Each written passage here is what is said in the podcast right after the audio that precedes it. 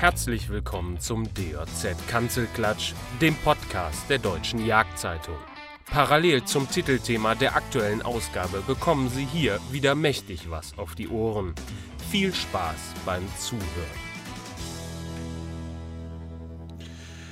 Ja, liebe Zuhörer, herzlich willkommen zum DJZ Kanzelklatsch, der letzten Folge des Podcasts der Deutschen Jagdzeitung in diesem Jahr 2021. Und wir werden uns heute mal in dieser Folge mit einem Rückblick auf das Jahr 2021 beschäftigen. Also Themen, die die Jagd und Jäger in diesem Jahr beschäftigt haben. Und ähm, das werden wir wie gewohnt aus den letzten Folgen in einer Dreierkonstellation machen ähm, mit den lieben Kollegen, an die ich gerne jetzt mal übergebe, die sich selber vorstellen können. Der eine oder andere hat es bei mir vielleicht gehört. Ich bin Markus Lück und bin heute wieder mit dabei. Und dann übergebe ich direkt mal an meinen lieben Kollegen Moritz, der sich natürlich selbst vorstellt. Ja, wunderschönen guten Tag auch an alle Zuhörer. Ich bin Moritz, Redakteur bei der Deutschen Jagdzeitung und ich freue mich, dass wir drei heute zusammen sozusagen Menschenböck, Menschenböcke Emotionen aufnehmen. Ähm, Peter, ich gebe mal an dich weiter, dann kannst du dich auch nochmal vorstellen. Ja, der Peter ist auch wieder mit von der Partie, äh, Altredakteur der Deutschen Jachtzeitung und äh, ja, um keinen Kommentar verlegen zu jeglichen Themen, deswegen bin ich auch wieder mit dabei und freue mich ebenso wie ihr auf ein unterhaltsames Programm. Ähm, und ja, ich weiß gar nicht, wo wir starten sollen. Wir haben uns vorher ein paar Stichworte aufgeschrieben. Ähm, ich denke, da wir noch mitten in der Drückjachtsaison drin sind, sollten wir damit einfach weitermachen mit äh, Sauenjacht. Da gibt es nämlich, äh, beziehungsweise Sau- und Drückjacht, gibt es nicht eine ganze Menge, was drumherum gespielt hat. Ähm, wenn wir mal wirklich ans Anfang, an, an Anfang des Jahres 2021 zurückgehen, befinden wir uns äh, mitten in der Corona-Hochphase, noch in der Hoffnung, dass im Frühjahr alles abklingen wird und alles äh, sich entspannen wird und wir im Laufe des Jahres damit nichts mehr zu tun haben werden. Und ja, wir sind ja leider eines Besseren belehrt worden ähm, aber in Erinnerung geblieben ist mir das immer noch so, ähm, diese Drückjachtzeit der vergangenen Saison, dass da viele Drückjachten abgesagt wurden, wegen ja, Planungsunsicherheiten, wegen Hygieneunsicherheiten, wo viele Jagdherren natürlich zu Recht gesagt haben, dieses Risiko möchte ich gar nicht eingehen, dass sich da auf meiner Drückjacht äh, irgendjemand ansteckt und deswegen sage ich die Jagd lieber ab. Ähm, ja, Moritz, da gebe ich mal den Ball direkt zurück an dich. Ähm, wie hast du das denn empfunden damals? Mit welcher Hoffnung bist du denn in die jetzige Drückjagdsaison gegangen und inwieweit hat sich denn jetzt zu Beginn dieser Drückjagdsaison, Oktober, November liegen schon hinter uns, Dezember sind wir mittendrin, wie hat sich denn da was geändert im Gegensatz zum vergangenen Jahr? Ja, ja, also es ist ja so, wie du es gerade schon gesagt hast, der, die letzte Saison, also die 2020-21 Saison, die war ja wirklich geprägt von absoluten Unsicherheiten und von, fehl, von dem Fehlen jeglicher Gesellschaft bei der Gesellschaftsjagd. Ne? Also ich erinnere mich dann noch an Jagden. Ich habe auch da, ja, ich habe ein paar weniger Jagden gemacht, als ich normal machen würde, aber ich habe schon noch vergleichsweise viele Jagden gemacht und viele, die ich gemacht habe, die so, so meine Stammjagden sind, die sind auch nicht ausgefallen. Die waren aber doch sehr, sehr anders, als man es gewohnt war, weil es war halt teilweise echt so, du bist dann da am, am, am Sammelplatz im Auto sitzen geblieben und dann hat man irgendwie die Informationen durchs Fenster reingereicht bekommen. Und das war es dann auch so ziemlich. Ne? Die Schützen sind auf ihre Stände gefahren, die Hundeführer sind dann irgendwann los, ab einer gewissen Stelle im Wald dann gib ihm und am Ende sind alle wieder aus dem Wald direkt nach Hause gefahren. Also das war schon irgendwie, das war schon irgendwie ganz komisch. Und dieses Jahr, also in dieser jetzt laufenden Saison, war es bei mir, ja, also erstens habe ich wieder ein paar mehr Jagden gemacht als letztes Jahr und immerhin war es ja so, dass die Situation mit Impfungen und dann je nachdem 2G oder 3G-Regeln, die dann schon vorherrschten, so, dass man zumindest irgendwie sich davor treffen konnte und auch danach irgendwie tre treffen konnte, wenn man das denn wollte und irgendwie so ein bisschen Strecke legen, dann meistens mit Maske oder immer mit Maske. Aber immerhin konnte man mal mit einem anderen sprechen. Wie war es denn bei dir? Was hast du denn gesehen? Und konnte so einen ganz kleinen Teil von dieser Gesellschaftlichkeit wieder zurückgewinnen. Das fand ich auf jeden Fall schon eine, ja, eine Verbesserung.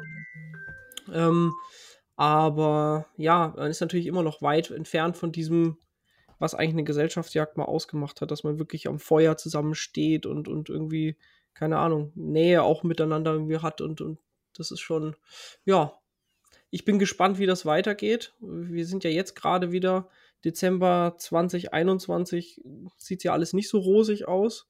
man fragt sich natürlich, wie, wie das überhaupt mal abklingen soll, das ganze Thema. Also die Unsicherheiten sind auf jeden Fall noch sehr groß, äh, denke ich. Also du hast es ja schön angesprochen mit den, ja, mit dem Gesellschaftlichen, was da total gefehlt hat in der, in der vergangenen Jagdsaison bei den Gesellschaftsjagden, wo man wirklich anonym in den Wald reingefahren ist auf seinen Stand und anonym wieder rausgefahren ist. Das war ja wirklich, das waren ja schreckliche Zustände. Und ähm, ich meine, wofür geht man denn jagen, gerade auf einer Gesellschaftsjagd? Natürlich ist es auch der persönliche Jagderfolg, den man da eventuell hat und dann auch gerne feiert, aber das Feiern, das macht man eben dann im Rahmen von, von, von Freunden, sage ich mal, von Bekannten, dann macht das Freude, geteilte Freude ist dann das Schöne, ähm, was man da anstrebt und nicht den alleinigen Jagderfolg. Das ist irgendwo, fehlt das. Und ich habe es also in dieser Saison, muss ich sagen, unterschiedlich schon erlebt. Es gab Jagden, die durchaus wieder nach altem Rahmen stattgefunden haben, ja, wo auch ganz normal dann die Suppe äh, zusammen gegessen wurde, wo man im Feuer zusammenstand, wo Strecke gelegt wurde, wo sogar Schüsseltreiben stattfand und andere Yachten, wo äh, dann schon wieder die Corona-Maßnahmen vom letzten Jahr hervorgerufen wurden und äh, alle dann äh, an den Sammelplätzen mit, mit Maske auftauchten. Also alles schon erlebt und das, das äh, Größte war eigentlich für mich eine Drückjacht, die ich jetzt in Schweden äh, erlebt habe vor einigen Wochen Schweden ist ja bekanntermaßen, da geht ja einen sehr liberalen Weg bei den Corona-Maßnahmen und ja, da gab es eben keine Maßnahmen. Ja, da kam man so zusammen ohne Maske und äh, auch in Räumen ohne Maske. Äh, das Maskenpflicht gibt es da einfach nicht und das war natürlich dann mal wieder eine Drückjacht, wie man sie eigentlich kennt, wie man sie liebt und äh, ja, wo wir alle hoffen, dass es da wieder hingehen wird. Nur äh, bei den aktuellen Zahlen, denke ich, ähm, werden wir das dieses Jahr auch nicht mehr so erleben äh, mit Schüsseltreiben und so weiter, wie man es eigentlich gewohnt ist. Obwohl das ja die Regeln eigentlich zulassen. Ne? Mit der 2G-Plus-Regelung kann man es ja eigentlich machen mit dem Schüsseltreiben, ne? wenn es nicht zu groß ist. Ich glaube aber trotzdem, dass viele, dass viele Jagdherren sich einfach diesem Risiko nicht aussetzen wollen, dafür verantwortlich zu sein, so eine Veranstaltung abzuhalten und dann passiert da am Ende doch was. Also ich bin da, ich bin da auch für. Für mich ist, für mich gehört die Geselligkeit bei einer Gesellschaftsjagd, das liegt ja schon im Namen, ähm, gehört auf jeden Fall verpflichtend dazu. Also wenn eine Gesellschaftsjacht immer nur daraus bestehen würde, dass man ähm, sich morgens trifft, dann auf den Stand sich stellt, ähm, dann jagt und dann wieder auseinandergeht, ohne danach noch groß miteinander zu schwätzen. Ganz ehrlich, das wäre für mich jetzt nicht wirklich erstrebenswert, muss ich sagen. Aber das muss jeder für sich selbst entscheiden. Ich kann aber trotzdem die, die Ausrichter von Jagden verstehen, die sagen, hey, diese Verantwortung möchte ich einfach nicht tragen in diesem Jahr. Ähm, ja, bleibt da abzuwarten, wie es ist. Aber mich würde, mich würde von euch beiden interessieren, ähm, ähm, wie, wenn jetzt, ich sag mal, diese Situation so bleiben würde, ähm, was wir natürlich alle nicht hoffen, aber wäre das ein Grund für euch, dass ihr diese, diese, diese, ja, wie soll man sagen, diese Freude an den Gesellschaftsjachten verliert? Gehört für euch das auch verpflichtend, also verpflichtend ist so ein hartes Wort, aber dazu? Ja, auf jeden Fall. Das, das macht die Gesellschaftsjagd aus. Deswegen, deswegen geht man ja dahin. Also nicht jeder, ne? Das sind ja auch ganz individuelle, unterschiedliche Beweggründe, die äh, jemanden zur Drückjagd gehen lassen. Gibt auch Leute, die gar nicht dahin gehen aus, aus nachvollziehbaren Gründen. Aber also für mich persönlich ist das eine ganz, ganz starke, wichtige Komponente äh, einer Gesellschaftsjagd. Ähm, dieses ja, Zusammentreffen und miteinander, miteinander schnacken. Es gibt sogar Drückjachten, wo ich nur ausschließlich deswegen dahin fahre. Äh, jetzt gar nicht wegen der Jagd an sich. Ne? Das ist dann mehr so Nebenwerk. Wie ist es bei dir, Moritz? Ähm, ja, also grundlegend würde ich euch da auch beipflichten. Ich habe letztes Jahr, als diese, was wir eben zu Anfang gesagt hatten, als diese wirklich strikten Maßnahmen war, da bin ich auch zu den Drückjagden hin. In dem Fall einfach, weil ich wollte, dass der Hund schaffen kann. Ich habe einen Hund, der ist, der kommt jetzt gerade in so ein Alter, wo, wo er wirklich langsam gut wird. Und äh, da habe ich einfach gesagt, ich will, dass der, dass der jagt. Ich, ich will mir diese Saison jetzt nicht äh, schenken oder ich will sie mir nicht nehmen lassen, für den Hund vor allen Dingen. Ähm, ich bin aber schon der Meinung, dass eine Gesellschaftsjagd ohne, ohne das Gesellschaftliche, das funktioniert für mich nicht. Also vom, vom Kopf her funktioniert es nicht. Ich kann aber mit dem, mit kleinen Kompromissen eigentlich ganz gut leben. Also für mich ist es jetzt kein Problem, wenn man sagt, man trifft sich vorher irgendwie, dann quatscht man eine Runde und dann gibt es halt die Ansprache, alle rücken ab. Und am Ende trifft man sich nochmal, legt Strecke, verbläst die Strecke und es gibt vielleicht irgendwie nur eine kleine Zusammenkunft im Freien. Also das ist für mich dann völlig in Ordnung. Wenn, wenn man jetzt sagt, irgendwie auf, aufgrund der, der jeweiligen Situation jetzt gerade wollen wir nichts in einem Innenraum zum Beispiel machen, ist das, mit so einem Kompromiss kann ich definitiv leben. Aber wenn man sich dann nach der Jagd nicht mal trifft und mit den Leuten austauschen kann, was bei denen denn so passiert ist. Also das ist immer, ich, ich zum Beispiel, ich freue mich immer wahnsinnig als, als Hundeführer, wenn ich wenn ich merke, der Hund schafft gut und es, es funktioniert gut und der haut die Sauen aus der Dickung und es knallt auch ein paar Mal, wenn, wenn ich mich danach mit den Schützen unterhalten kann und die sagen mir, ja Mensch, äh, das habt ihr irgendwie, weiß nicht, hat gut funktioniert, die Hunde haben da gut die Sauen raus und dein Hund hat mir einen Überläufer gebracht oder so. Ne? Wenn du das nicht mal weißt am Ende, was, was bei rumkam, dann, dann geht schon viel verloren. Mich man sagt ja auch deswegen keine Jagd ab, ja. Also das ist ja, dass man natürlich wünscht man sich das anders teilweise, aber man ist ja selbst dann in der Regel nicht der Jagdherr, der einlädt, sondern man ist ja mehr oder weniger gezwungen, deswegen dann das zu akzeptieren, so wie es, wie es vorgegeben wird. Und das macht man ja auch. Aber ich sag mal so, das ist halt wie bei allem Gesellschaftlichen, das ist ja nicht nur beim Jagdlichen, das ist ja bei allen anderen äh, gesellschaftlichen Teilbereichen genauso. Die Leute lechzen ja eigentlich danach, wieder dieses Gesellschaftliche zu haben, äh, wieder auf eine Hochzeit gehen zu können, auf einen Geburtstag, sich auszutauschen. Ähm, das ist ja tief menschlich, sage ich mal. Ne? Mich würde mal interessieren, ähm, ich würde gerne von diesem gesellschaftlichen Teil mal wegkommen und würde mal ähm, äh, auf die Auswirkungen der äh, ausgebliebenen Jagden aus dem Jahr 2020 äh, zurückkommen. Könnt ihr dazu was sagen? Habt ihr einen Eindruck gewonnen, ob ausgefallene Jagden, es ist ja, es ist ja schon in vielen Revieren so gewesen, ob sich das auf die ähm, Wildbestände ausgewirkt hat? Hm. Moritz, du kommst ja, ja viel rum. Ja, also ich, Anfang, Anfang der Saison, also ich habe Mitte Oktober habe hab ich mit den Drückjagden angefangen und da habe ich gedacht, es ist, das wird eine Hammer-Saison. Ich habe, also auf jeder Jagd, auf der ich war, waren Sauen wirklich en masse da und da habe ich gedacht, man merkt es richtig, dass die, dass die Saison davor weniger war und dass, dass du dadurch, dass da weniger geschossen wird, es wurde ja insgesamt im Jagdjahr vorher ein bisschen weniger geschossen und da hätte, hat man eigentlich damit gerechnet schon, dass es eventuell ein ganz gutes Saunjahr werden könnte, zumal wir ja auch eine dicke Mast hatten in vielen Bereichen davor. Ähm, da habe ich, wie gesagt, gedacht, äh, Oktober, also äh, Anfang, Ende Oktober bis, bis Anfang November habe ich gedacht, das wird ein tolles Drückjagdjahr. Und dann habe ich aber doch fünf, sechs, sieben Jagden nacheinander gehabt, die alle nicht so gut waren. Da war irgendwie Grund, bei allen Jagden war weniger als erwartet und da wurden, wurde ich dann doch so ein bisschen, ja, ein bisschen ernüchternd. Äh, ich, ich, weiß nicht, ob, ob, ob man es wirklich merkt. Keine Ahnung. Also gefühlt erstmal ja, dann wieder nein und jetzt hatte ich doch wieder ein paar bessere Jagden.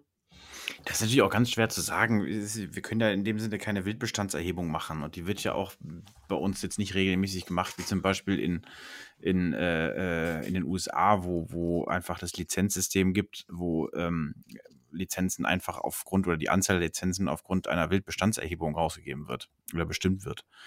Ähm, das haben wir bei uns nicht und das ist immer so ein Gefühl, was man hat und das ist ja auch regional sehr unterschiedlich. Ähm, das kann wirklich äh, im Nachbarkreis schon ganz anders sein, auch reviermäßig. Überlegen bei dir, Markus, du hast ja in, in, in, dem Revier, was du betreust, hast du ja auch, glaube ich, dieses Jahr extrem wenig Sauen gehabt. Im Vorjahr war es sehr viel.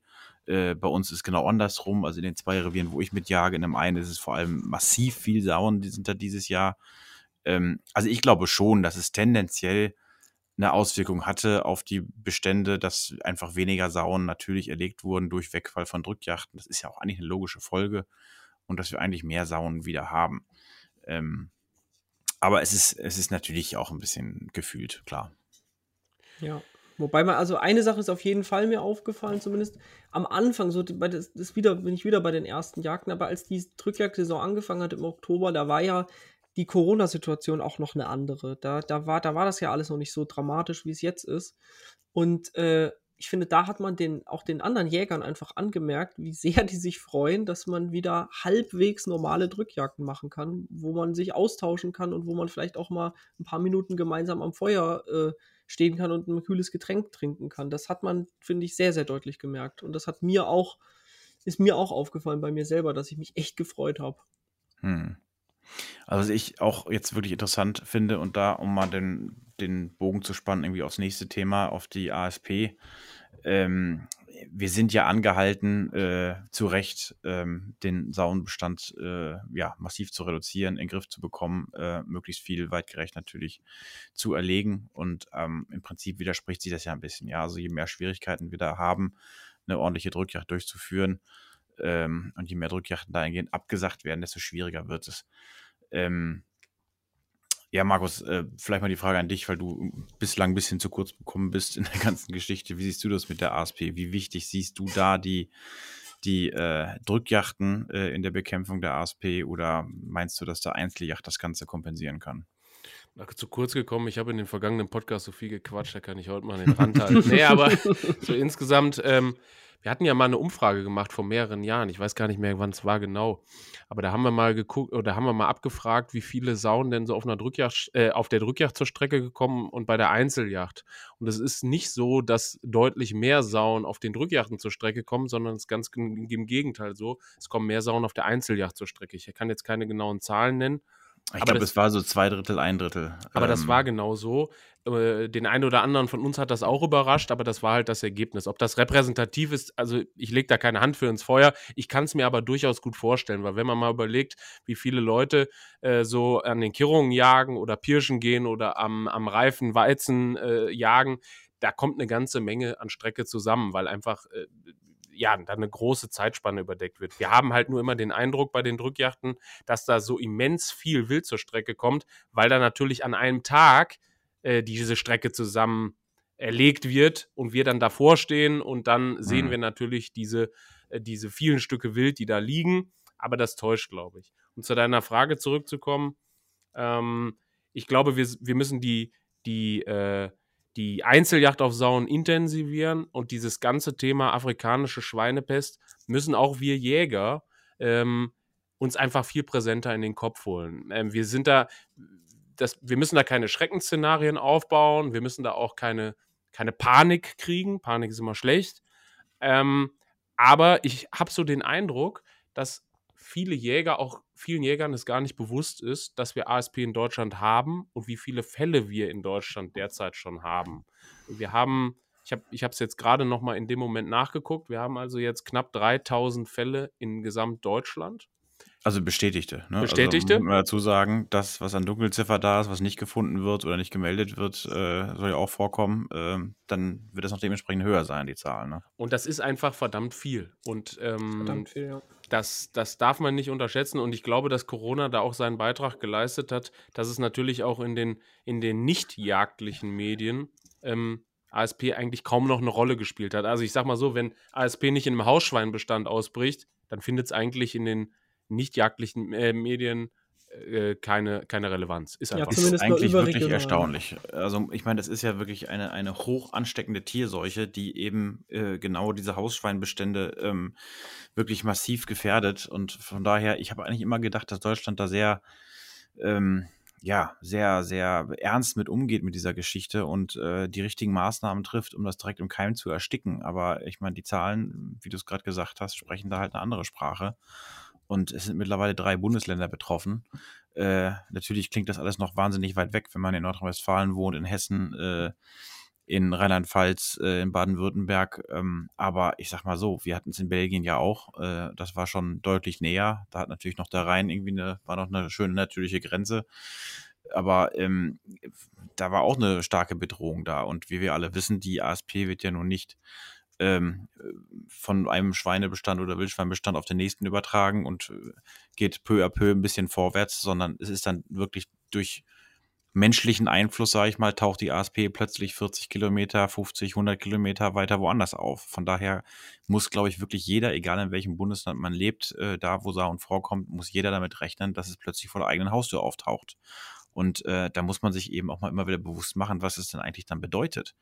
Ne? Es werden also werden große Sperrbezirke aufgemacht und da ruht dann erstmal die Jagd. Da ist dann ist dann nichts mehr mit Jagd. Ne? Und das ist schon das ist schon eine harte Konsequenz. Von daher kann man wirklich nur und muss man wirklich äh, äh, dazu appellieren, ähm, intensivst auf Sauen zu jagen. Natürlich unter, unter äh, weitgerechten Bedingungen, natürlich unter dem Elternschutzparagraphen, das wollen wir dabei nicht vergessen aber es muss schon äh, massiv gejagt werden. Das ist schon, schon sinnvoll.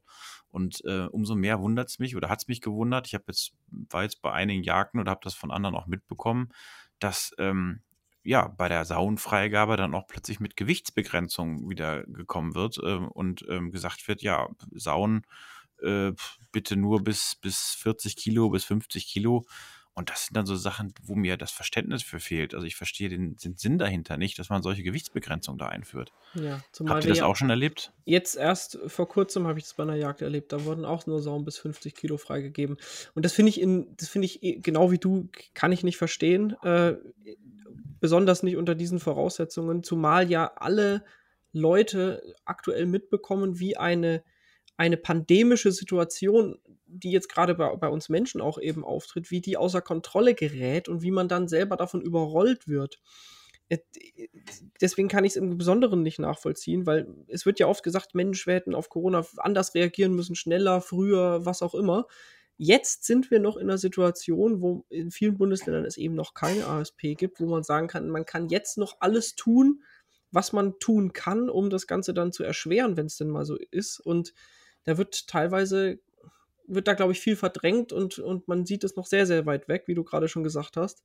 Mhm. Ähm, ja, da, da, da glaube ich, muss man, das muss sich jeder bewusst sein, ja. das wird kommen, egal wo man Man muss mal ganz ist. klar sagen, man kann es natürlich nicht verhindern. Also man kann noch so hart äh, jagen und noch so, noch so viel schießen. Ähm, natürlich, wenn äh, durch welche Infektionsquelle auch immer äh, die ASP reingetragen wird in einen bestimmten Bestand, in ein bestimmtes Revier, da hilft es auch nichts, dass dann vorher intensiv gejagt wurde. Wenn sie da ist, ist sie da. Aber die Wahrscheinlichkeit ist natürlich umso geringer, je geringer die Bestände sind. Und ich glaube, das ist halt für viele Jäger immer so ein zweischneidiges Schwert. Auf der einen Seite, äh, unabhängig von der ASP, möchte man natürlich einen sauren Bestand haben, wo man dann auch äh, ja aus dem Vollen schöpfen kann, ja, wo man, wo man Sauen halt da hat und wenn man was erlegen möchte, das auch erlegen kann. Äh, auf der anderen Seite sind sie natürlich auch äh, schadensträchtig und wenn man Feldpächter ist, dann möchte man natürlich möglichst geringe Bestände haben, um den Schaden auch gering zu halten. Aber das ist halt so eine Gratwanderung ne, zwischen ähm, ja so einem gesunden Bestand, wie hoch darf der sein, wie hoch soll der sein. Nur was man halt auch mal dabei wieder sagen muss, äh, die letzten wissenschaftlichen Studien gehen von der Reproduktionsrate beim Schwarzwild von bis zu 300 Prozent aus. Ähm, ob man damit wirklich hinkommt, mag ich mal bezweifeln, äh, wenn man weiß, dass Frischlinge Frischlinge führen. Ähm, es ist, äh, zweifle ich daran, ob wir mit 300 Prozent wirklich hinkommen. Und also, es ist ja ähnlich wie mit vielen Wildarten. Man kann sie ja nicht ausrotten. Ja, das, das funktioniert nicht. Und ähm, wollen wir selbst, ja nicht. Nee, wollen wir natürlich nicht. Und selbst wenn man äh, den, den, den Sauenbestand wirklich stark reduziert hat durch Bejagung, ähm, also erholt sich wahnsinnig schnell wieder. Ähm, ne? mhm. ne? Das muss man einfach mal so sehen. Und man, man darf halt aber eins auch nicht vergessen, also ich bin, ich bin vollkommen bei euch, ähm, also bezüglich der Freigaben gar keine Frage. Ähm, Sauen müssen scharf bejagt werden, aber weitgerecht ist einfach so. Ähm, aber nochmal zu den Maßnahmen, die auch der Staat ergreift oder das, oder das Land, also ich sage jetzt einfach mal die öffentliche Hand, um das zusammenzufassen. Wir hatten ja für die, für die Wild und Hund hatten wir ja eine Videoreportage da gemacht ähm, in Brandenburg. Da haben wir ja so eine Truppe Suchhunde begleitet, die also Kadaver gesucht haben von Sauen, die an ASP eingegangen sind und die dann halt gesammelt wurden in so einem Sperrgebiet, das quasi eingezäunt wurde, Betretungsverbot, tralala, also ganz große Nummer. Ergebnis dabei ist, es sind immer wieder Sauen, die auch hinter dem Zaun gefunden werden, weil er einfach nicht dicht ist. Er ist einfach nicht hermetisch abriegelbar.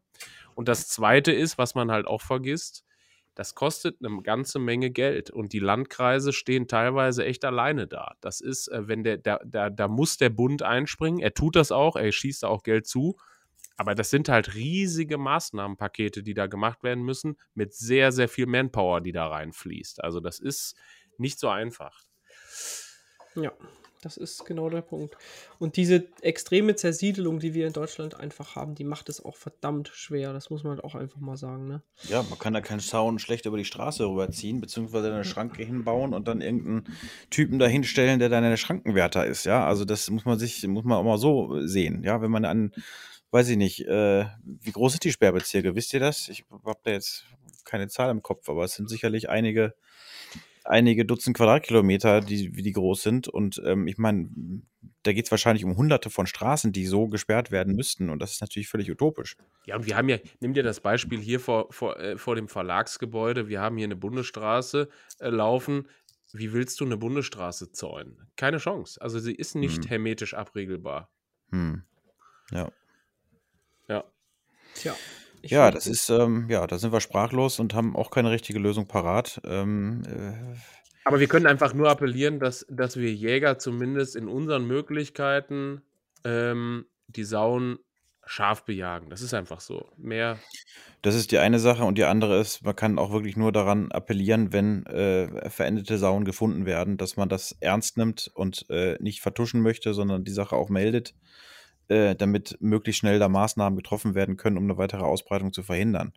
Äh, das ist einfach so hochinfektiös, diese afrikanische Schweinepest, dass man da ähm, damit einfach nicht spaßen soll. Und das bringt mich zum nächsten Punkt. Ähm, der Empfehlung des Deutschen Jagdverbandes auf Jagdreisen, äh, zumindest ins europäische Ausland, äh, wo es um Sauen geht und Drückjachten geht, dass man darauf jetzt verzichten soll. Ähm, ich sag mal so, die, die Jagdindustrie oder Jagdreiseindustrie besser gesagt, die ist auch schwer gebeutelt durch die, durch die Corona-Maßnahmen. Da bin ich persönlich der Meinung, dass diese Empfehlung ein bisschen am Ziel vorbeischießt. Ähm, sinnvoller hätte ich es gefunden, wenn man darauf hinweist, äh, Hygienemaßnahmen einzuhalten. Es gibt Hygienemaßnahmen, die dazu führen, dass das Virus eben sich nicht verbreiten kann, dass man das Virus nicht mit nach Hause nimmt. Wenn man das dann auch äh, verantwortungsvoll macht, ähm, kann man dieses Risiko wirklich dann ausschließen. Das hätte ich, hätte ich eine bessere Empfehlung gefunden, als da jetzt zu sagen, äh, verzichtet bitte komplett auf eure Jagdreisen ins europäische Ausland. Hm. Oder seht ihr das anders? Nee, ich denke, dass du da auch äh, dass du da relativ äh, ja, praxisnah dabei bist. Es ist einfach so, Corona war für die Jagdreiseveranstalter und ist es immer noch ein, einfach ein wahnsinniger Klotz, ne? kaum zu stemmen ist teilweise. Bezüglich der ASP ist mir jetzt aber noch eine Sache eingefallen, beziehungsweise eine, ja, ein Appell, der, der mir eingefallen ist. Ich habe Mitte des Jahres ähm, einen Artikel gemacht zu, zu ASP-Suchhunden. Und äh, da habe ich viel mit Leuten gesprochen, die damit zu tun haben, die auch mit der Ausbildung von ASP-Suchhunden ähm, zu tun haben. Und äh, da möchte ich jetzt die Zuhörer eigentlich auch einfach mal, ja, den, an die appellieren, wenn ihr Hunde führt, die sich für die Suche nach äh, Schwarzwildkadavern eignen, dann kann ich euch nur raten, überlegt euch doch mal, ob ihr nicht so eine, so eine Ausbildung machen wollt und euch zum Suchhundegespann, ähm, zum, beziehungsweise zum Kadaver-Suchhundegespann ausbilden lasst. Das, die werden nämlich wirklich gebraucht und die werden zukünftig auch noch mehr gebraucht und ohne die ist es eigentlich in vielen Bereichen kaum möglich, die, die, die verendeten Sauen dann auch zu finden. Deswegen, also wie gesagt, falls ihr Hunde führt und ihr euch, ihr interessiert euch dafür und oder stellt euch vor, dass ihr das machen könntet, dann, dann informiert euch mal, ob das nicht eine, eine Variante wäre. Über die Landesjagdverbände gibt es da Infos dazu. Und äh, ja, die werden irgendwann in allen Bundesländern gebraucht werden, fürchte ich. Ja, für dich ist es, glaube ich, schon ziemlich sicher, ne? dass, dass du sagst, die ASP wird sich deutschlandweit ausbreiten. Markus, ich glaube, du bist ähnlicher Meinung, oder? Ja, also ich will da keine Schreckensszenarien auf äh, skizzieren, aber ich glaube, ich glaube, wir können das kaum aufhalten. Wir können das verlangsamen, aber wir können es nicht aufhalten. Das sehen wir ja auch ganz eindeutig, wenn wir solche Sprünge haben wie vor kurzem, äh, wenn dann die ASP einfach mal 50, 60, 70 Kilometer Luftlinie überspringt ähm, zu Belgien waren es mehrere hundert Kilometer. Also wir müssen einfach damit rechnen, dass wir äh, zu jeder Zeit an allen Orten in Deutschland einen Ausbruch haben können. Da müssen wir, deswegen muss der Bayer genauso sensibel sein wie der Jäger in Brandenburg. Das ist einfach so. Ob wir die flächendeckend in der gleichen Intensität in Deutschland überall haben, das glaube ich nicht. Ich glaube eher, dass wir, dass wir beispielsweise äh, in Brandenburg dann schon eher abklingendes ASP ähm, geschehen haben, während wir in anderen Bundesländern dann vielleicht gerade erst diese Hochphase erreicht haben. Hm. Zumal man vielleicht ja auch noch mal sagen muss, also die Bundesländer, die bis jetzt betroffen sind, die sind definitiv nicht für ihre geringen Schwarzwildbestände bekannt. Ne? Also da ist natürlich auch ein anderes Potenzial der Verbreitung da, als jetzt in, in anderen Regionen oder Bundesländern, wo eben die, die, die Saumbestände nicht so extrem hoch sind. Wobei wir natürlich schon auch Bundesländer haben, die noch nicht betroffen sind, aber wo wir auch, äh, ich sag mal, genug Sauen haben. Ja, ja, ohne Frage. Aber ich würde gerne in diesem Zusammenhang noch auf ein Thema kommen, was auch dieses Jahr sehr brisant ist. Es ist sehr nah verwandt mit diesem Thema. Das ist das Thema Nachtzieltechnik. Der Gesetzgeber hat ja dieses Jahr da sehr nachjustiert. Beispielsweise Nordrhein-Westfalen hat. Ähm, am 28. Januar dieses Jahres die Jagdverordnung geändert und darin unter anderem äh, Nachtsichtaufsätze, Nachtsichtvorsätze für Zielfernrohre erlaubt für die Bejagung von Sauen. Ähm, wie seht ihr beide diese Entwicklung und ja, welche Auswirkungen seht ihr vielleicht schon? Das ist ja noch keine lange Dauer, ich sage jetzt mal roundabout zwölf Monate, aber wie hat sich die Jagd verändert auf Sauen? Naja, die Jagd hat sich ja, ich meine, man muss ja mal eins äh, vorher sagen, dass seit einem Jahr ist es äh, im Prinzip mehr oder weniger äh, legal in fast allen Bundesländern. Ich glaube, Thüringen ist das letzte Bundesland, was da noch äh, nachbessern musste, hat es da, glaube ich, mittlerweile auch schon gemacht. Ähm, aber die Dinger waren ja vorher auch schon im Umlauf, ja, was, was natürlich viele wissen und äh, ja, wo nicht so drüber gesprochen wurde, äh, äh wurde, die gab es vorher auch schon zu Hunderten, wenn nicht zu Tausenden und waren auch so im Einsatz. Aber ich muss ganz ehrlich sagen, ich bin ja jetzt mit, mit Wärmebildtechnik auch schon ein paar Jahre unterwegs, also reiner Beobachtungstechnik. Und ähm, auch selbst die erlaubt einem ja zielgerichteter auf Sauen zu pirschen nachts und auch ohne Hilfsmittel natürlich auch dann Sauen zu schießen, wenn man nah genug rankommt, auch unter schlechten Lichtverhältnissen. Da muss man nicht unbedingt ein Vorsatzgerät haben. So, und dadurch hat sich ja schon die Jagd massiv äh, verändert. Ja, da hat man plötzlich jetzt Sauen entdeckt im, im Waldschatten irgendwo, ähm, die man vorher nie gesehen hätte, nicht, wenn, wenn, wenn kein Mond gewesen, äh, kein guter Mond da gewesen wäre. Insofern haben die Sauen jetzt schon seit ein, einigen Jahren Erfahrung damit, dass sie offensichtlich äh, viel, viel vorsichtiger noch sein müssen, als es vorher in Neumondphasen sein konnten. Und da muss ich ganz ehrlich sagen, ich persönlich in den Revieren, in denen ich jage, ähm, merke da schon eine Veränderung. Ähm, als es alles anfing, hat man deutlich mehr Sauen nachts im Feld gesehen als vorher. Und dahingehend kann ich einfach auch nur noch mal die Empfehlung aussprechen. Also man sollte das positiv sehen, diese Entwicklung, weil dadurch hat das Schwarzwild offensichtlich gelernt, dass es im Feld, da wo es zu Schaden geht, nicht mehr so sicher ist, nicht in, äh, ja, äh, ja, selbst in Neumondphasen nicht mehr sicher ist. Und das ist ja eigentlich genau der Effekt, der damit ja auch erreicht werden soll. Ist ja nicht nur, dass man Strecke machen soll. Das Schwarzwild soll lernen, das ist ein Gefahrenpunkt. Hier ich zwar was auf die Gabel, aber hier kriege ich was auch, auch was auf die Mütze. Ne? Und deswegen bin ich da lieber vorsichtig und gehe da nicht hin. Das ist ja genau der Lerneffekt, den wir erreichen wollen. Ähm, und da kann man einfach nur noch mal appellieren an alle Leute, ähm, dass man das dieser Einsatz von Nachtzieltechnik, dass es wirklich verantwortungsvoll gemacht wird. Dass es nur auf Sauen eingesetzt wird und nicht etwa auf Rotwild, das dann noch viel empfindlicher darauf reagiert. Ähm, und dass man eben das an den Schadenspunkten einsetzt im Feld und nicht im Wald irgendwo äh, äh das da nutzt, weil ähm, das ist eher kontraproduktiv. Beziehungsweise, wenn man es denn bewusst nicht im Wald einsetzt, kann man damit ja sogar noch irgendwie in seinem Revier eine, so eine Ruhezone mehr oder weniger schaffen, ne? wo man das, wo man das Wild dann viel besser reinbekommt oder wo das Wild dann auch viel aktiver ist am Tag oder in, in, in, in den Dämmerungszeiten. Also das, man kann da schon auch Positives dem Ganzen abgewinnen. Ne? Ja, sehr vieles. Ähm, also, ich meine, das ist ja, die Argumente sind ja mittlerweile, glaube ich, fast jedem bekannt, aber für mich eines der, der stärksten Argumente ist, äh, dass das einfach die Weitgerechtigkeit äh, enorm erhöht, ja, weil man einfach viel sicherer äh, und besser schießen kann, ja. Was wurde früher bei schlechtesten Lichtverhältnissen wurde dann auf dunkle Klumpen geschossen. Äh, ähm, und das, das, ist jetzt einfach nicht mehr der Fall, ja. Und man sieht, man sieht kleine Frischlinge auf einmal, die man vorher nicht gesehen hat. Ähm, also das hat wirklich den Tierschutz enorm verbessert in meinen Augen. Ähm, das muss man einfach ganz klar sagen. Ja. Ich finde nur, also ich, ich sehe alles so wie ihr. Ähm, ich bin ein großer Verfechter dieser Geräte auch, äh, was einfach das Ansprechen, das sichere Erlegen gilt, keine Frage. Ich finde es aber schwierig zu sagen, Mensch, setz die Dinger doch nur im Feld ein, weil wenn ich reiner Waldpächter bin, was mache ich dann? Ganz ehrlich, äh, dann setze ich die Dinger auch ein. Na gut, ich sag mal so, wenn du es, ähm, auch da kannst du ja, kannst du ja verantwortungsvoll handeln, indem du das eben nur an der Kehrung einsetzt, ja. Also die Kehrung ist ja nun keine Fütterung, die Kehrung ist eine jagdliche Einrichtung, genau. wo Wild zielgerichtet hingelockt wird, um es da äh, mitunter zu erlegen. So. Und äh, insofern ist es völlig wurscht, ob da jetzt der Mond scheint oder ob das Vorsatzgerät drauf ist. Das ist ein Ort, an dem Strecke gemacht wird. Und da ist es natürlich im Wald auch okay. Ich spreche jetzt mehr davon, dass man wirklich äh, durch den Wald pirscht und dann noch die ganzen Rehe verrückt macht und äh, das Rotwild sowieso und dann irgendwo im Wald da auf Sauen jagt. Das ist eher kontraproduktiv. Das ist natürlich auch vom Einzelfall abhängig, von den Revierverhältnissen. Ähm, da spielen so viele Faktoren eine Rolle. Ähm, ja, das ist, es ist halt jeder irgendwo, sag ich mal, da angehalten und, und die, die Verantwortung des Einzelnen, und die muss da appelliert werden. Ja. ja. Und man vielleicht nochmal auf, um auf das Beispiel von dir eben, Markus, zurückzukommen, wenn ich Pächter im Wald bin, setze ich das auch ein.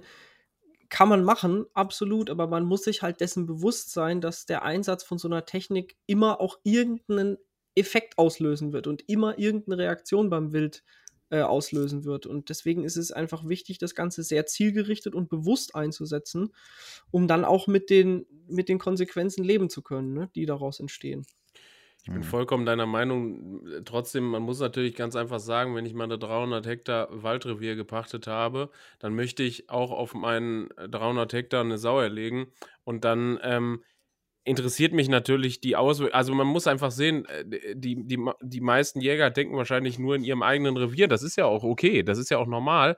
Und ähm, dann sind mir die Auswirkungen natürlich auf diesen 300 Hektar, ja, die sehe ich, aber alles andere drumherum, ob dann der Feldpächter mehr frequentiert wird, mein Nachbar, das sehe ich erstmal nicht. Das ist, ist aber wahrscheinlich so und das ist auch der negative Punkt wahrscheinlich, den du da ansprechen wolltest. Ja, das ist das eine und das andere ist, es gibt aber schon direkte Effekte auf mein eigenes Revier natürlich. Ne? Wenn ich jetzt sage, ich, ich nutze diese Technik nur an bestimmten Punkten, so wie ihr gerade gesagt habt, zum Beispiel an der Kirrung, dann sind das eben die Punkte, wo, wo die Sauen dann so oder so wissen, okay, nicht ganz so einfach.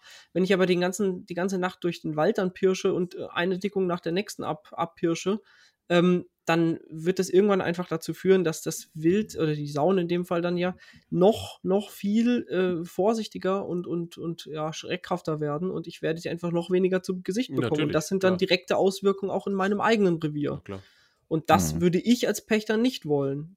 Ich freue mich als Pächter, wenn ich weiß, ich habe Wild da und dem Wild geht's, ich sage jetzt mal gut bei mir. Und es gibt halt bestimmte Punkte, wo das Wild bejagt wird. Das sind A, Schadflächen und das sind B, dann halt Punkte, die dafür ausgelegt sind, mit Kirrungen. Ähm, und darüber hinaus, wenn die an diesen Stellen nicht sind, dann dürfen sie gerne bei mir im Revier sein und auch gerne dort mal ihre Ruhe haben. Also ich muss nicht irgendwie, wenn die Sauen da bei mir in der Dickung stecken und machen nichts, dann dürfen die da ruhig mal stecken. Ne? Mhm. Aber vielleicht hört uns ja der ein oder andere äh, Beteiligte nochmal in, in Sachen Gesetzgebung zu, vielleicht im Ministerium oder so, weil, weil eine Sache verstehe ich immer noch nicht, wie wahrscheinlich ihr beide auch nicht, das ist diese Regelung, dass man künstliche Lichtquellen nicht benutzen darf. Also Infrarotaufheller bei Nachtsichtgeräten, also bei Wärmebildgeräten braucht man das nicht, aber ich sag mal Nachtsichtgeräte, da, da brauchst du einen Infrarotaufheller, zumindest wenn es stockdunkel ist mir ist ja, nicht begreiflich, warum die Dinger immer noch nicht erlaubt sind. Ach, du mir ja, erlaubt sind sie ja, erlaubt sind sie ja, ne? Aber nicht, du darfst sie nicht. Wenn sie in der Hand hältst. Ja, super. Ja. ja, ja, das ist ja, ich meine, klar, das ist ja die, die Perversion an der ganzen Gesetzgebung. äh, genauso wie in NRW, wo gesagt wird, ähm, du darfst die, was, was war da nochmal, bis 100 Meter nur, ne? Und nicht und auf der Pirsch und nur von, von ja? Also, wenn man jetzt im Sauerland irgendwo da ist und am Gegenhang sieht man eine Sau, dann darf man da nicht drauf schießen. Also da kann perfekter Kugelfang und alles sein. Aber wenn du Pirschen unterwegs bist und gerade keine Ansichtsanrichtung zur Hand hast, dann ist das illegal, was du machst. Das ist halt irgendwie so eine, ja, so eine Gesetzgebung, die ich nicht nachvollziehen kann, wo ich mich echt frage, wer ist dafür verantwortlich? Ja. Und warum hat da keiner, äh, keiner ähm, sein Veto eingelegt und gesagt, Leute, das ist nicht praxistauglich, ja. was da drin steht. Das Zum, ist mir ein Rätsel. Ja, zumal die, die, die Bejagung von Sauen in der Nacht ja in vielen Fällen über die Pirsch passiert. Ne? Also, Richtig, ja. wenn du dich auf den Hochsitz hockst, äh, wie oft passiert es, dass die Sauen da 200 Meter von dir entfernt vorbeiziehen? Da kannst du nichts machen, nichts. Ja, vor allem gerade im Feld, ja. Ich meine, da, darum geht es ja primär. Im Sommer geht es darum, die, die Sauen im Feld zu bejagen, im Weizen, wo sie zu Schaden gehen, wo es teuer werden kann. So, und was hilft mir da ein Hochsitz, selbst wenn da 50 Meter an den Sauen dran ist und ich von den Sauen nur ab und an mal einen Rücken sehe? Äh, da kann ich nicht reinschießen, das wäre äh, höchstgradig unweitgerecht und, und äh, völliger Blödsinn. Ich muss näher dran. Das ist einfach so. So, und dass, dass, dass das Gesetz da einem dann so Steine in den Weg legt, ist halt einfach, äh, ja, es ist, es ist einfach praxisfern, muss man so sagen. Ja. Klare Regeln für alle, die auch auf gesundem Menschenverstand und einer, und einer Praxistauglichkeit basieren, die wären wirklich, ja. wären wirklich gut für die Jäger, ja einfach mal mehr Praktiker fragen. Ne? Wobei ich glaube, dass diese, diese, ähm, dieses Verbot mit den künstlichen Lichtquellen, das ist einfach dem geschundelt, weil es schon vorher im Bundesjagdgesetz als sachliches Verbot stand. Ne? Einfach die Verwendung künstlicher Lichtquellen zur Jagd. Und ähm, dann hat man natürlich einfach äh, nicht bedacht, dass der Infrarotaufheller, also das Infrarotlicht, natürlich auch eine künstliche Lichtquelle ist und mhm. dementsprechend mhm. war es dann auch verboten. Oder ist es immer noch verboten. Mhm. Ja. Ja, aber wie gesagt, der Einsatz ist ja nicht verboten, sondern nur das Verbinden, feste Verbinden mit der Waffe, ne? Ja, aber äh, jeder, der das mal versucht hat, das ist schon mehr als umständlich. Ja, ja, klar. Also. Ja. Aber ähm, eine Sache hatte ich noch, du hast eben nach den Auswirkungen gefragt von äh, anfangs Ja. äh, zu dieser Thematik. Was für mich wirklich neu war in diesem Jahr, äh, und das, wir sind ja bei einem Jahresrückblick, da finde ich, das war für mich wirklich was sehr, sehr Interessantes. Da hat, haben wir auch ein Titel, Titelthema draus gemacht und der Moritz hatte da diverse Nachsuchenführer interviewt ähm, und gefragt, wie hat sich das eigentlich für euch verändert? Habt ihr mehr Nachsuchen, habt ihr weniger? Äh, sind die Nachsuchen schwieriger, sind die weniger schwierig? Ähm, und das Ergebnis war eigentlich für mich wirklich erschreckend, äh, dahingehend, dass, ähm, dass sie deutlich, deutlich weniger zu tun haben, einfach. Ne? Weil einerseits natürlich sagen muss, dass die Leute sicherer schießen äh, durch diese Vorsatzgeräte, ja. Also es ist eben nicht mehr dieses äh, Halten bei schlechtem Licht auf einen dunklen Klumpen und wo man dann äh, vielleicht noch nicht mal wusste, ob man vorne oder hinten abkommt. Jetzt mal ein bisschen übertrieben ausgedrückt. Ähm, also die Leute schießen sicherer, also äh, so dass überhaupt keine Nachsuche Was ja gut notwendig ist, ne? Natürlich, klar, absolut. Und auf der anderen Seite ist es so, dass sie natürlich auch selber mit ihren Wärmebildgeräten dann äh, eine kleine Nachsuche selber machen, ja, und die vielleicht schon, wenn die Sau jetzt 50 Meter weit, 100 Meter weit in den Wald gegangen ist, sehen sie dann mit der Wärmebildkamera die schon dort liegen und müssen gar keinen Nachsuchenführer mehr rufen. Auf der einen Seite, sagst du ganz richtig, Markus, ist das natürlich positiv zu sehen. Auf der anderen Seite hat es den einen oder anderen Nachsuchenführer, der jetzt nicht so schwer im Geschäft war, vielleicht schon arbeitslos gemacht. Und ähm, was vor allem entscheidend war, was, mich, was ich daraus mitgenommen habe noch, ähm, ist, dass vor allem diese, diese kleinen, normalen Todsuchen, ähm, die dem jungen Hund eben helfen, ähm, ich sag mal, in diesen Bereich einzusteigen und also die Grundlagen des, der Nachsuche wirklich gut zu, zu lernen und zu festigen, dass die massiv natürlich wegfallen, dadurch, dass die Leute einfach ihre Todsuchen alle selber machen mit diesem Gerät. Und ähm, das ist halt schon, ja, schon ein Problem. Äh, für das gesamte Nachsuchenwesen. Oder siehst du das anders, Moritz? Das ist genau das Problem. Es trifft den Nagel auf den Kopf. Das ist genau der Punkt. Diese einfachen Leersuchen, die fallen einfach weg für junge Hunde. Und das ist unglaublich schwer, wenn man, wenn der Nachsuchenführer dann nur noch für Lauf, Gebrech und Grellschüsse oder dergleichen angerufen wird. Wie soll denn der einen Hund äh, neu ausbilden, wenn jetzt der, der, der, der Leistungshund, sagen wir mal, älter wird, der braucht einen neuen Hund, wenn diese einfachen Suchen, wo der, wo der Hund wirklich lernt, wie, was ist ein Erfolgserlebnis, wie muss ich mich da langsam rantasten, wenn die alle wegfallen. Und das ist ein Punkt, der, der bei allen Nachsuchenführern, mit denen ich gesprochen habe, so war. Die haben gesagt, ähm, diese schweren Nachsuchen, die, also sagen wir mal ganz grob zusammengefasst, die Lebenssuchen, wo das Stück am Ende der Nachsuche noch lebt, die sind nicht weniger geworden. Die sind nach wie vor da und so.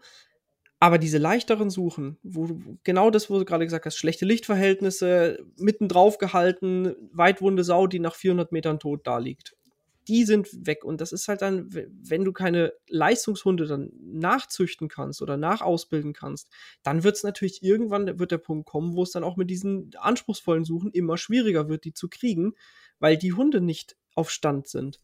Das Da ist ein man- Riesenproblem. Da kann man eigentlich nur appellieren an jeden Einzelnen, äh, lokal da Kontakte zu suchen zu, ähm, zu Nachsuchenführern, beziehungsweise auch andersrum, dass der Nachsuchenführer Kontakte sucht in der Jägerschaft, äh, um genau das Problem anzusprechen und zu sagen, Leute, auch wenn ihr das, das Stück schon findet und seht mit der Wärmebildkamera, ruft mich bitte an. Ähm, ihr könnt ja vorab schon sagen, das ist eine Todsuche, die ist 100 Meter lang, 200 Meter lang. Ähm, aber da kann ich den jungen Hund drauf ansetzen und ich bin dankbar dafür, ähm, dass der das machen kann und lernen kann. Ja. Aber ich meine, also ich will jetzt nicht der Miesepeter sein, ja, aber Sauen werden ja oft nachts erlegt. Äh, ja. Ich meine, ich bin A froh, wenn das Tier, also das Stück Wild im Sommer, im August bei 20 Grad Nachttemperatur schleunigst in die Kühlung kommt. Und B, will ich den Nachsuchenführer auch nicht um 2.30 Uhr aus dem Bett klingeln, damit der junge Hund 400 Meter zur toten Sau rennt. Also das ist halt, Nee, das sollte der schon selber entscheiden, sag ich mal. Wenn er, wenn er bereit ist, dann nachts äh, oder abends aufzustehen und rauszufahren, dafür ist gut. Aber das kann man natürlich von keinem erwarten, dass er dann äh, die Sau bis zum nächsten Morgen liegen lässt und dann die nochmal nachsuchen zu lassen. Das ist klar. Nee, aber das Ähm. ist auch ein Problem, das, sage ich mal, zumindest teillösbar ist. Ne? Also es ist klar, es ist nicht das gleiche, als würde die ganze, die ganze Sau dann da liegen, aber es ist durchaus möglich, sagen wir mal, irgendwie der Sau schon einen Lauf abzutrennen, also beziehungsweise eine Schale abzutrennen und die hinzulegen oder einen, meinetwegen, wenn man es ganz übertreiben will, irgendwie den Kopf mit Schwarte oder so, das ist alles schon machbar. Ähm, es ist natürlich mit ein paar Hürden verbunden, aber die Frage ist auch an, an, an den normalen Jäger, ne? Der will halt auch, wenn er dann doch, wenn ihm doch mal ein Missgeschick passiert und er hat aus Versehen doch mal einen Laufschuss angetragen, dann will er natürlich, dass ein Nachsuchenführer parat steht, der die ganze Sache Mhm. wieder gerade bügelt. Und damit der aber bereit steht, muss der ja auch irgendwie seinen Hund ausbilden und auf diesen Stand bringen, dass der solche Sachen mit der höchstmöglichen Sicherheit dann auch erfolgreich zu Ende bringen kann. Deswegen, das ist irgendwie so ein bisschen eine Hand wäscht die andere äh, mäßig. Halten wir fest, Kommunikation ist die Lösung. Also gute Absprachen zwischen. Also was ganz Neues. Ja, aber ist ja tatsächlich so. Also ich meine, äh, ich brauche ja den, den Nachsuchenführer nicht anrufen als Jäger, wenn er gar keinen Bedarf hat. Äh, Ich muss davon erstmal wissen. Also die müssen sich einfach, man muss sich einfach austauschen. Ja, Hm. und, um dann zu reagieren. Ähm, falls keiner Einwände hat, würde ich gerne einmal die Tierart wechseln, über die wir reden. Nur zu. um es vor, vorsichtig zu formulieren. Wir hatten Mitte des Jahres, genauer gesagt am 21. Juni, hatten wir, ein, hatten wir eine sehr interessante Meldung, ein sehr interessantes Gerichtsverfahren, was ein Ende gefunden hat. Und da, da ging es um den Freispruch eines Jägers, der im Rahmen eines vermeintlichen Wolfsangriffs ähm, die Jagdhunde verteidigt hat, indem er den Wolf erlegt hat. Ähm, der Jäger wurde dann freigesprochen am 21. Juni. Das hat medial große Wellen geschlagen, dieses Thema natürlich überall. Ähm, ja, da, da wäre für mich jetzt die Frage, haben wir damit eigentlich rechtliche Sicherheit? Wisst ihr das? Also äh, vor allen Dingen Jagdhundeführer, wie die sich verhalten sollen und können, äh, wenn sowas passiert? Ja, das ist eine gute Frage. Naja, wirkliche, Da will wirkliche sich jetzt ja. keiner so richtig zu äußern, ne? Nee, sicherlich nicht. Also wirkliche Rechtssicherheit hättest du nur, wenn es jetzt seitdem schon noch einen zweiten Fall gegeben hätte, der ähnlich gewesen ist. Ja. Den gab es aber nicht. Deswegen, so richtig sicher kann man da nichts sagen. Ähm, trotzdem glaube ich, dass dieses Urteil enorm wichtig war. Ja. Ähm, und auch bei, also ich, ich kann es ja aus Hundeführerperspektive auch selber sagen.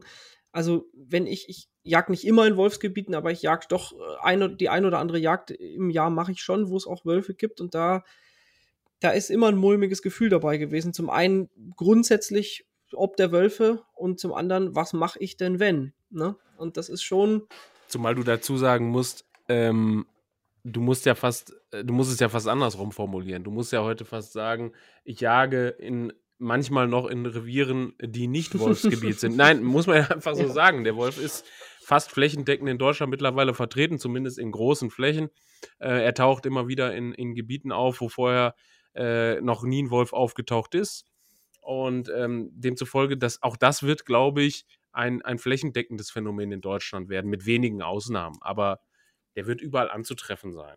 ja, Also, ich denke, die Unsicherheit bei den einzelnen Jägern ist trotz dieses Urteils nach wie vor sehr, sehr groß. Und ich glaube, jeder, der nicht selber da betroffen ist, in dem Fall, dass da sein eigener Hund vom Wolf bedroht wird, wird in so einer Situation äh, ja sehr zurückhaltend sein. Es gibt sicherlich Jäger, die dann aufgrund dieses Urteils oder auch so sagen, da muss ich jetzt handeln, aber es wird auch sicherlich eine beträchtliche Zahl von Jägern geben, die da einfach sagt, äh, ich begebe mich hier nicht ins Teufels Küche und dieses Risiko gehe ich nicht ein. Ähm, das ist mir viel zu, viel zu gefährlich. hm. Was natürlich auch äh, ein Stück weit nachvollziehbar ist. Äh, auf der anderen Seite sind natürlich Hundebesitzer, äh, Durchgeher wie Moritz und ich. Äh, es ist völlig klar, das ist sehr emotionsbeladen und wenn unser Hund da bedroht werden würde und es keine andere Möglichkeit gäbe, äh, er sich nicht verscheuchen lässt und äh, das Leben unseres Hundes davon abhängt, würden wir wahrscheinlich, wüssten wir ganz genau, wie wir in der Situation handeln.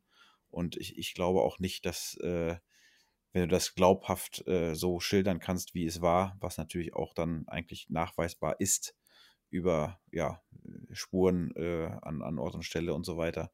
Ähm, ich glaube nicht, dass ein Richter dagegen gegen den einzelnen Jägern urteilen würde. Das kann ich mir wirklich nicht vorstellen. Ich glaube, da haben wir nicht nur durch dieses Rechtsurteil eine gewisse Rechtssicherheit geschaffen. Ja, das glaube ich auch. Ähm, trotzdem, wie gesagt, es ist definitiv nicht, nicht äh, leichtfertig zu nehmen, dieses Thema. Aber, das muss man vielleicht auch mal an der Stelle sagen, also wie, es ist ja nun schon seit vielen Jahren so, dass der Wolf wirklich ordentlich vorhanden ist in Deutschland. Ähm, und die Fälle, in denen es wirklich zu Konfrontationen zwischen Jagdhunden und Wölfen kam auf, auf Bewegungsjagden, die sind schon überschaubar, möchte ich sagen. Ne? Hm. Also ein, das ganz, ganz große Problem ist es aktuell zumindest noch nicht. Hm. Ähm, sonst wird es da viel, viel mehr Probleme geben.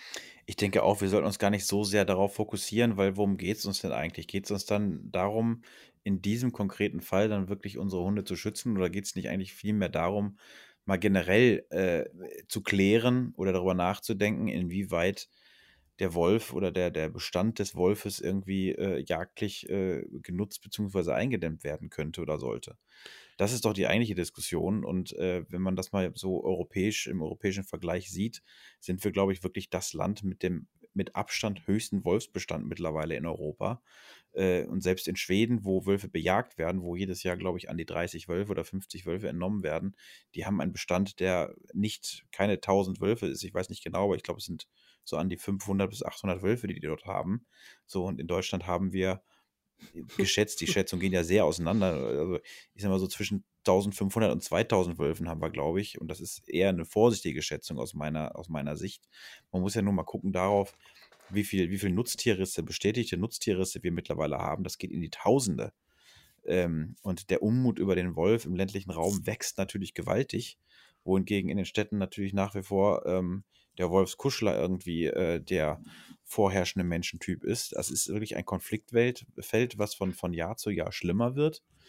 Und ähm, ja, ich, ich frage mich, wo das hingeht, weil ich meine, bei, bei, bei der fehlenden Bejagung, die wir jetzt, die wir jetzt definitiv, definitiv haben, bei den hohen Nutztierbeständen, die wir haben, bei den hohen Wildbeständen, die wir haben, ähm, das ist ein Schlaraffenland für den Wolf.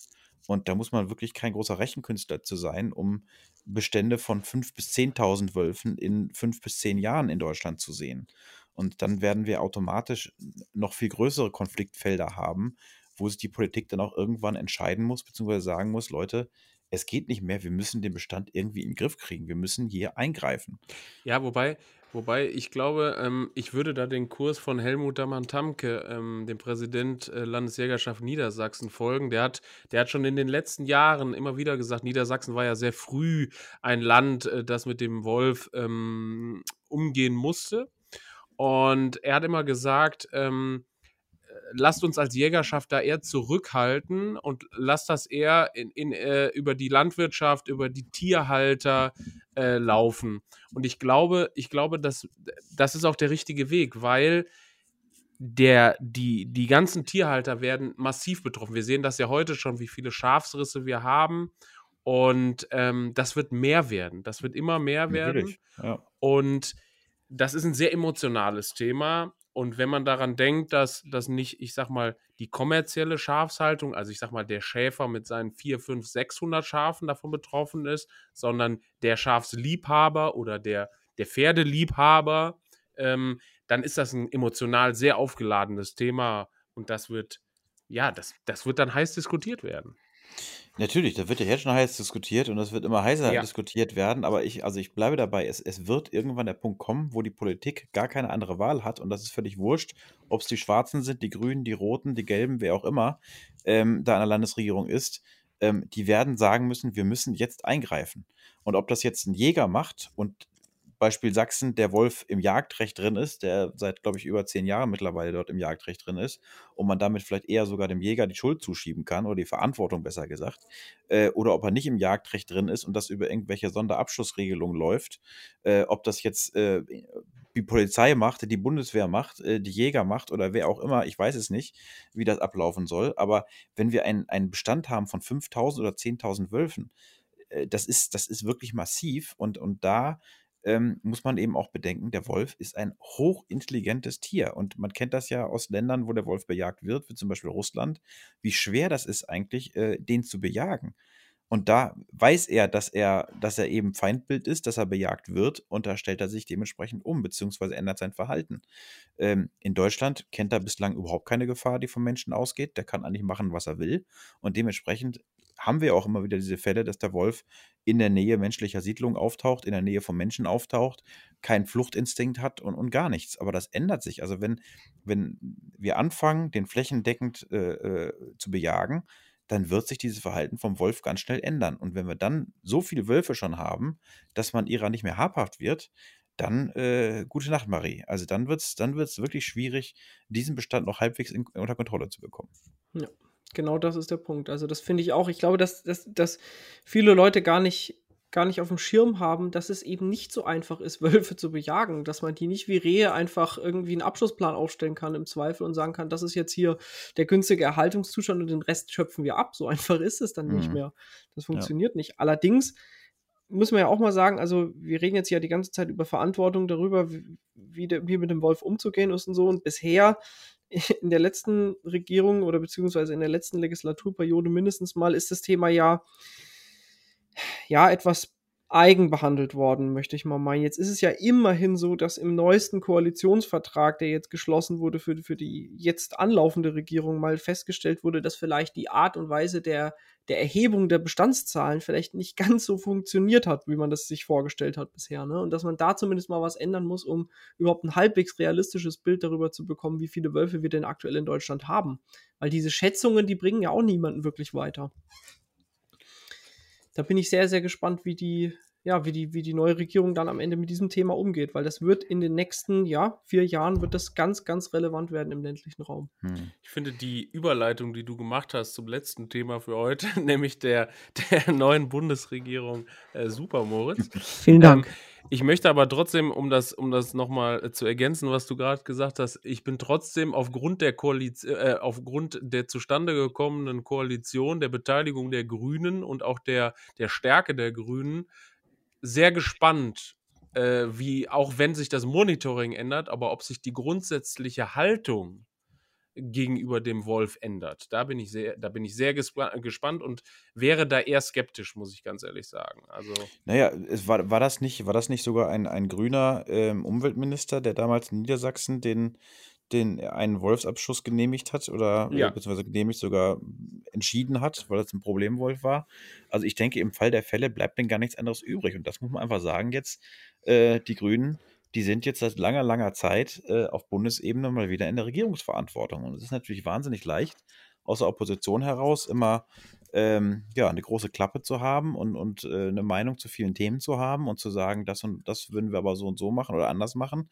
Jetzt sind sie am Zuge. Jetzt müssen sie handeln. Und äh, da werden die alle merken, egal welches Ministerium das betrifft, dass es vielleicht doch nicht so einfach ist, wie sie sich in der Theorie das vorgestellt haben in den vergangenen zehn Jahren nichtsdestotrotz glaube ich, dass es, also das ist natürlich alles Kristallkugel, was wir hier machen, aber ich glaube, dass es bei dieser, ich sag mal, Einzelregelung über Sonderregelungen, äh, Entnahmeregelungen, dass es erstmal so bleiben wird. Also ich glaube, dass eine grundsätzliche Änderung auf Bundesebene würde ja auch, würde ja auch damit einhergehen, dass der Schutzstatus des Wolfes erstmal geändert werden muss. Äh, dieser günstige Erhaltungszustand muss gesichert sein, muss auch politisch anerkannt werden und so weiter. Und bis wir da sind, glaube ich, das dauert schon noch ein paar Jahre. Also ist natürlich alles nur meine Meinung. Ja, und das, das, das, wird sich auch, das wird sich auch nicht ändern. Insofern ist es schon, denke ich, ein gangbarer Weg zu sagen, man nimmt den Wolf ins Jagdrecht auf. Das wird wahrscheinlich einiges, einiges erleichtern, aber da bin ich jetzt auch nicht Jurist äh, und, und kann da wirklich drüber urteilen, welches Recht da vielleicht ein anderes Recht be, ähm, ja, behindert und inwieweit dieses Naturschutzrecht ja auch ähm, das im Prinzip komplett ausschließt, dass man da einen normalen Bejagungsplan hat. Ich, das, da bin ich auch überfragt, aber das wird schwierig werden, mhm. sicherlich. Ne? Genauso schwierig wie es ist, das wollte ich eben noch kurz, kurz sagen, ähm, äh, Thema Goldschakal. Ja, also wir haben ja mit Neozonen haben wir, haben wir seit Jahren Probleme und das haben ja auch weitestgehend die Politiker anerkannt, dass man beim beim äh, Waschbär und beim äh, Marderhund, dass man da massiv eingreifen muss. Ähm, ähm, und die bejagen muss. Und ich sag mal, während den Anfängen, der Goldschakal ist jetzt schon an mehreren Orten in Deutschland gesichtet worden. Ähm, das ist noch in einer ganz kleinen, verschwindend geringen Populationsgröße. Aber ähm, er ist nicht umsonst hier und er wird sich ausbreiten. Ja. Und ich denke, bevor da gehandelt wird, werden wahrscheinlich wieder äh, ein, zwei Dekaden erstmal ins Land gehen. Äh, und dann ist es im Prinzip schon zu spät. Ne? Also da hätte man vorher schon was machen können. Das ist genau der Punkt. Ja, das ist genau der Punkt. Gerade beim Goldschakal, du hast das perfekte Beispiel genannt. Ne? Beim Waschbär hat man ja gesehen, wie das laufen kann und wie es schnell sowas außer Kontrolle geraten kann, wenn man da nichts macht. Ja. Und eigentlich wäre jetzt der Zeitpunkt da, wo man wirklich sagt, Mensch, das ist Neozon, der, der, der schadet der unser, unserer Fauna und da muss man jetzt direkt was dagegen machen. Ne? Aber mhm. ich sehe da. Das wird nicht passieren. Nee, und es nee, wird auch kein nee. Jagdverband hingehen und sagen, wir müssen jetzt aber mal uns um die Bejagung des Goldschakals kümmern. Ich kann mir keinen Präsidenten eines Jagdverbandes vorstellen, der das machen würde. Und das finde ich eigentlich ein bisschen traurig, weil das, das musste er eigentlich tun. Ne? Das ja. müsste er wirklich tun. Nichtsdestotrotz gab es ja auch einen, einen, positiven Punkt im jetzigen Koalitionsvertrag in Sachen Trophäen, Peter, oder? Also ich, ich habe das nur am Rande mitbekommen. ja.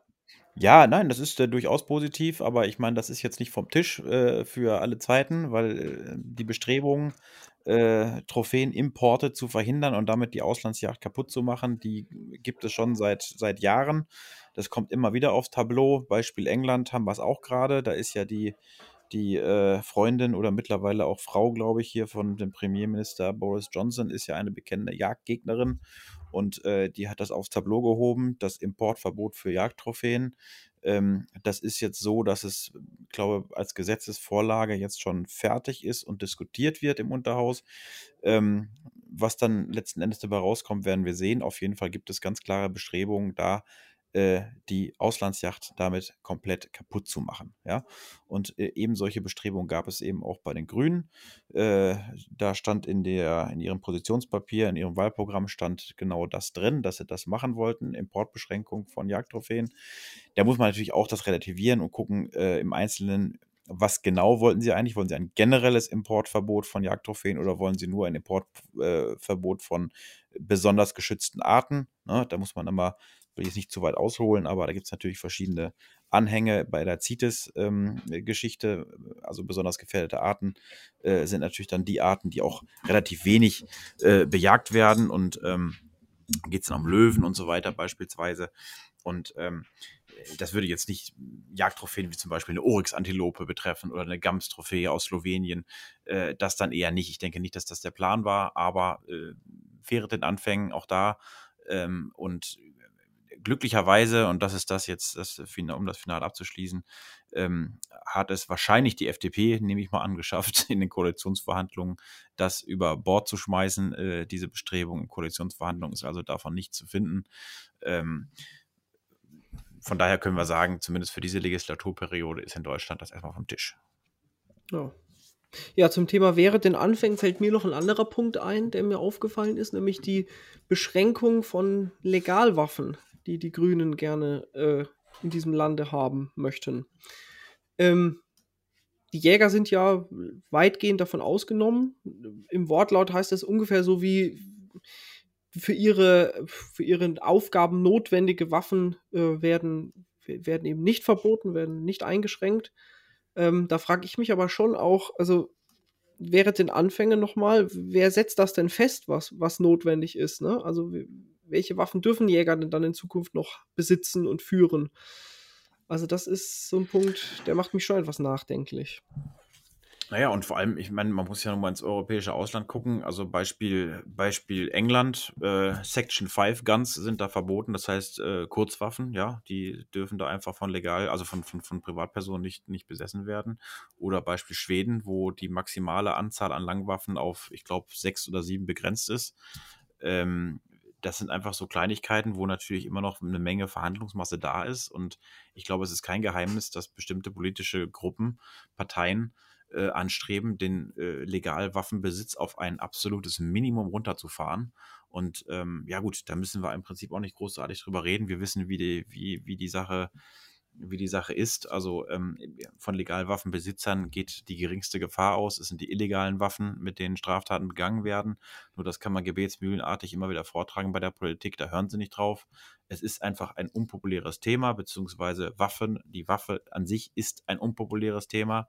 Und ähm, da sagt natürlich auch der gemeine Wähler, ähm, besser so wenig Waffen wie möglich als so viele Waffen wie möglich. Ja? Ob das jetzt verantwortungsvolle Besitzer sind oder nicht, das ist denen erstmal ziemlich schnuppe.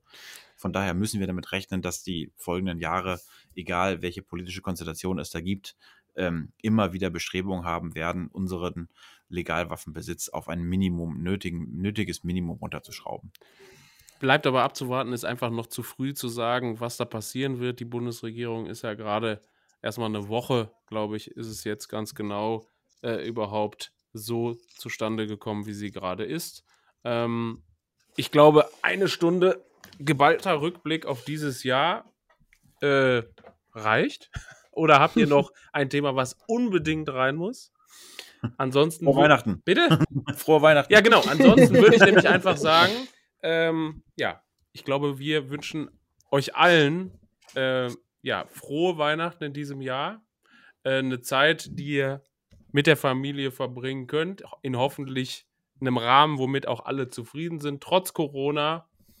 Und ja, ich wünsche auch schon mal einen guten Rutsch. Wir hören uns ja erst wieder im Januar.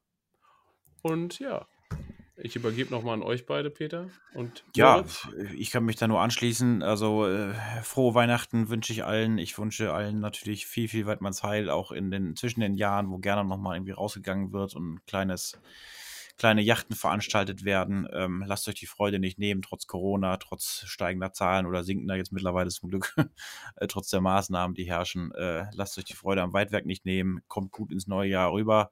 Und ich hoffe, dass wir im nächsten Jahr einen Jahresblick liefern können, der vielleicht ein bisschen positiver ist, wo wir auch ein bisschen mehr lachen können, wo wir auch mal mehr Positives berichten können.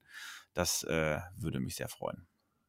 Ja, auch von meiner Seite frohe Weihnachten, kommt gut ins neue Jahr, lasst es krachen und lasst euch das Wildgericht an Weihnachten besonders gut schmecken. Macht's gut. Ciao. Macht's gut. Ciao. Ciao, ciao. Das war der DJZ Kanzelklatsch. Wenn Sie die DJZ nicht nur hören, sondern auch lesen und im Bewegtbild sehen möchten, dann ab zum Kiosk. Oder noch besser, gleich ein Abo abschließen.